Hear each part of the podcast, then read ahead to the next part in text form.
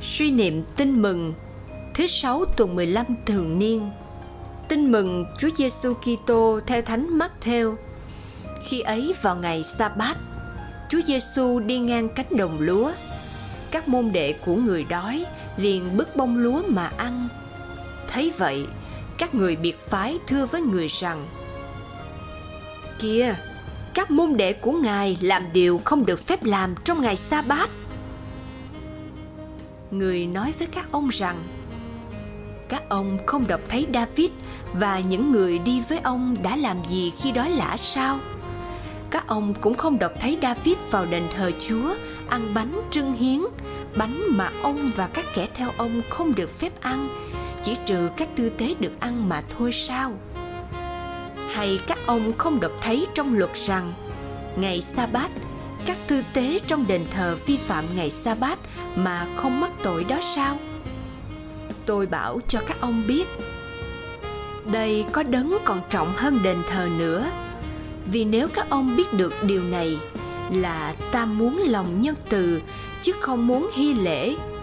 Chắc các ông không bao giờ lên án những người vô tội, vì chân con người cũng là chủ ngày sa bát suy niệm sứ điệp Chúa Giêsu dạy ta biết ý nghĩa của lề luật. Lề luật là để phục vụ con người, giúp con người thực thi ý muốn của Thiên Chúa là sống nhân nghĩa với tha nhân. Lạy Chúa Giêsu, nhóm biệt phái thường bất bình tranh luận với Chúa về những điều được phép hay không được phép làm trong ngày lễ nghỉ.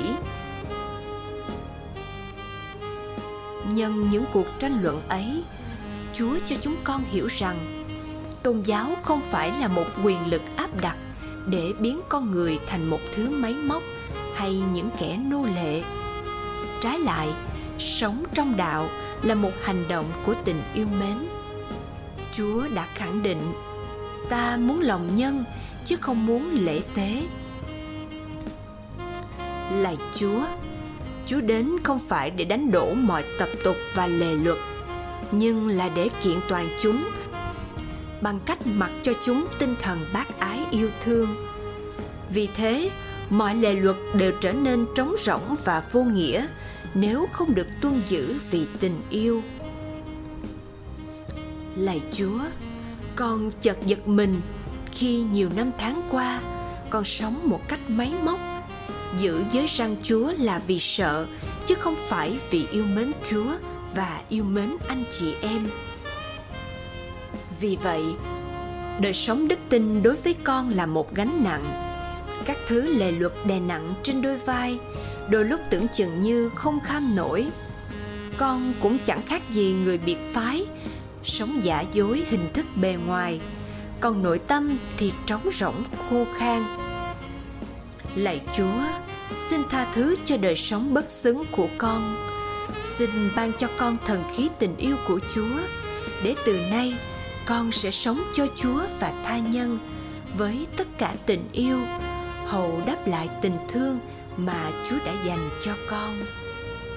Amen.